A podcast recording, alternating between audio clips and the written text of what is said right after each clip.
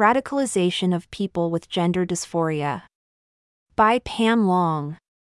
In the wake of multiple shootings involving people with gender dysphoria, it is appropriate to discuss the mental health disorders and the pharmaceutical drug interactions contributing to suicidal and homicidal behavior. Nashville, Tennessee school shooter, Audrey Hale, 2023, identified as transgender. Colorado Springs, Colorado nightclub shooter, Anderson Aldrich, 2022, identified as non binary. Highlands Ranch, Colorado school shooter, Alec McKinney, 2019, identified as transgender. Aberdeen, Maryland Rite Aid shooter, Snochia Moseley, 2018, identified as transgender. Social media speculates the Uvalde, Texas school shooter, Salvador Ramos, 2022, was a crossdresser.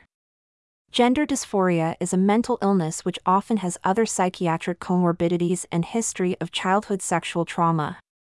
These mentally and emotionally vulnerable individuals who are preyed upon by unethical medical providers for profitable sex change procedures are also likely targeted by groups for radicalization resulting in violence. As I write this, Fort Collins, Colorado is hosting a Trans Day of Visibility on March 31, 2023, and nationwide groups are promoting a Trans Day of Vengeance on April 1, 2023. The rhetoric, die-ins and genocide, and weapons graphics on shirts associated with these events demonstrates a radicalization very similar to Antifa. Medical malpractice Despite the cultural effort to normalize transgender as a lifestyle choice, the Diagnostic and Statistical Manual of Mental Disorders, DSM, classifies gender dysphoria as a mental illness. In the $1 million cost per person for gender transition, I previously detailed the lifelong costs of hormones, pain medications, heart medications, antidepressant drugs, prosthetics, and successive surgeries for the medical experimentation of sex change procedures.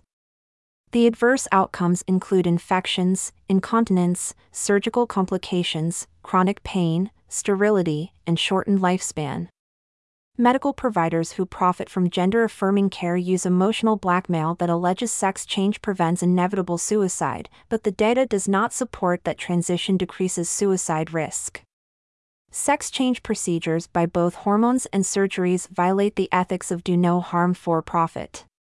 These procedures are especially egregious in minors. Statistics Who is targeted for sex change treatments and surgeries? According to The Lancet, 2022, individuals who were white, privately insured, or from higher median income zip code areas proportionately had more gender dysphoria related codes. The research shows low rates among people who cannot afford $1 million in gender affirming care, non white, publicly insured, low income households. According to the Journal of Adolescent Health, 2016, a survey reported 2.7% of high school students are uncertain about their gender identity. According to Suicide and Life Threatening Behavior, 2016, a chart review from a transgender clinic in Cincinnati found that among patients aged 12 to 22 with a diagnosis of gender dysphoria, 58% had another psychiatric diagnosis, 41.8% reported self injurious behaviors, and 30.3% reported at least one suicide attempt. Self injurious behaviors are highly correlated with physical and emotional pain, which strongly suggests that these individuals are victims of abuse and trauma. Trauma and AMP, transgender. People with gender dysphoria commonly have childhood histories of abuse and sexual trauma. A 2021 national study published in Pediatrics reported that among transgender adolescents, TGA, 73% reported psychological abuse, 39% reported physical abuse, and 19% reported sexual abuse. The study concluded that violence and victimization is widespread among transgender adolescents and often encountered early in life. Cross sex hormones and surgery will not provide trauma relief to people diagnosed with gender dysphoria who were sexually abused as children. Surgery to remove sex organs re victimizes the abuse victim. As reported in Childhood Sexual Abuse, Gender Dysphoria, and Transition Regret, Billy's story A detransitioned adult Billy describes childhood sexual abuse by a coach, exercising to extremes and dressing in his sister's accessories to escape the pain in his mind, and hating his male genitalia as a result of the abuse, with this key point. Too many therapists rush to prescribe radical hormonal and surgical measures before diagnosing and treating the psychiatric disorders shown to coexist in the majority, 62%, of gender dysphoric clients, depression, phobias, and adjustment disorders. Billy's story illustrates the importance of digging into why a person wants to surgically alter his or her body and not assuming that cross dressing or role playing as the opposite sex means that children need a sex change. Newsweek's Might Trauma Affect Gender Identity provides several examples of celebrities who identify as transgender or non binary with histories of physical abuse, childhood slash adolescent sexual abuse, and absent and or divorced parents. Transgender Miss Nevada Kataluna Enriquez suffered parental abandonment and survived physical and sexual abuse. Non binary singer Demi Lovato is a child of divorce and reported being raped as a minor. Transgender actor Elliot Page is a child of divorce and reported sexual abuse as a minor in Hollywood. Non binary musician Sam Smith is a child of divorce and reported experiencing violent sexual abuse throughout childhood and adolescence. Queer Eye's Jonathan Van Ness is a child of divorce and reported sexual abuse as a teenager. Transgender Sports Illustrated model Leyna Bloom was raised motherless and reported being raped as a child. Transgender boxer Thomas Page McBee reports years of violent sexual assault by his father starting at age 4. Autism and AMP, transgender. Nature reported that transgender youth are three to six times more likely to be autistic, significantly more likely to have autistic traits and less empathy than neurotypical peers, and have elevated rates of other neurodevelopmental and psychiatric conditions. The validity of this finding requires understanding that there are three types of autism 1. Classic autism with severe disability evident by age 3 in cognitive, social, and behavioral functioning, 2. Asperger's syndrome with mild impairments in social functioning and high cognitive functioning, and 3. Neurodiversity, which is not recognized by the DSM, claimed by adults who often have numerous problems in life by their own choices and identify with undiagnosed autism when it suits them. Most people with classic autism would not be able to complete a questionnaire on transgenderism due to lack of reading and comprehension skills, with 30% being nonverbal. While it is possible that people on the autism spectrum are targeted for gender affirming care due to their susceptibility to manipulation, the research indicates that trauma is correlated with gender dysphoria. Do not conflate the intellectual disability of autism with the mental illness of transgender individuals. Furthermore, people with a DSM criteria based diagnosis of autism do not have the intellectual ability to plan or carry out violent mass shootings. The suicide prevention myth to coerce gender transition. Resistant parents to gender transition are commonly told this myth, access to gender affirming medical care is associated with a lower prevalence of suicide thoughts and attempts.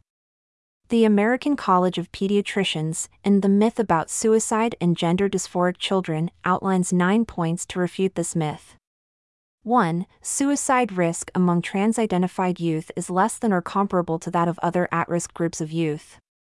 2. Children with gender dysphoria often also have depression, anorexia, autism, and other psychological conditions predisposing them to suicide. 3. Prevention of suicide for trans identified youth is the same as for other youth, talk therapy, and FDA approved psychiatric medications. 4. The most up to date research shows the effectiveness of psychotherapy for resolving gender dysphoria in children and adolescents. 5. Puberty blockers actually cause depression and other emotional disturbances related to suicide.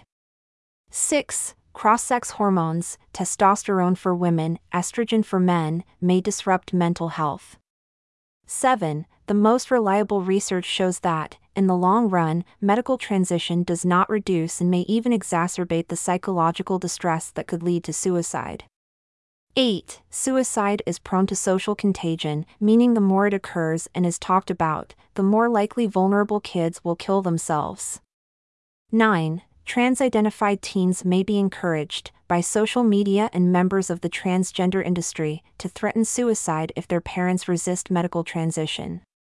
Risk factors for suicide for the general population include the following lower educational attainment, unemployment, lower income, failed relationships, psychological distress, alcohol and drug use, poor general health, disability, homelessness, and arrests. The poor health and social outcomes from sex change surgery, cross sex hormones, and puberty blockers are likely to increase suicide risks. Mental illness and AMP, gun control laws.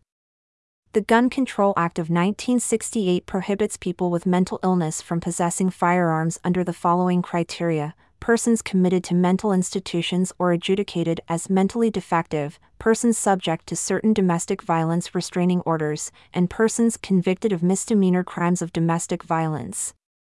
With the transgender shooters, this law does not apply to people with a mental illness who are being treated as outpatients and not in mental institutions. The Gun Control Act of 1968 also prohibits firearms possession to people with illegal drug use or addiction, however, pharmaceutical companies are providing legal SSRI drugs which also have suicidal and homicidal ideation as side effects. The pharmaceutical industry spin. Pharmaceutical companies use medical associations and hospitals to voice the message that guns are the problem in gun violence and mass shootings, not their drugs with black box warnings such as SSRIs, antipsychotics, and opioids. The pharma message repeated to the public is that people with mental illness are not violent, but more likely to be victims of crime than perpetrators the American Psychiatric Association made an official 2018 statement on Position Statement on Firearm Access, Acts of Violence, and the relationship to mental illness and mental health services with no mention of the role of prescribed drugs in gun violence in the entire statement, and instead suggested six different gun control bills which have all been introduced in Colorado. Many deaths and injuries from gun violence can be prevented through national and state legislative and regulatory measures. Recognizing that the vast majority of gun violence is not attributable to mental illness, the APA views the broader problem of firearm related injury as a public health issue and supports interventions that reduce the risk of such harm. The Association of American Medical Colleges also promotes messaging that mental illness is not contributing to mass shootings. Even mass shooters, who might seem most likely to be driven by mental illness, don't necessarily suffer from major psychiatric disorders. Instead of advocating for medical schools to teach future clinicians to screen for suicidal or homicidal ideation from psychiatric drug side effects, the AAMC recommends medical schools should universally teach future clinicians the skills necessary for discussing firearm safety and to use ERPOs to limit access to firearms. Kaiser Health News responded in lockstep with pharma messaging to the federal gun control and the Bipartisan Safer Communities Act of 2022 and also omitted any mention of the role of prescribed drugs in gun violence. While mental health advocates are happy Congress is authorizing new funds for their cause, they also expressed concern it would continue to perpetuate the idea that people with mental health disorders are largely responsible for gun violence, although research shows that's not the case.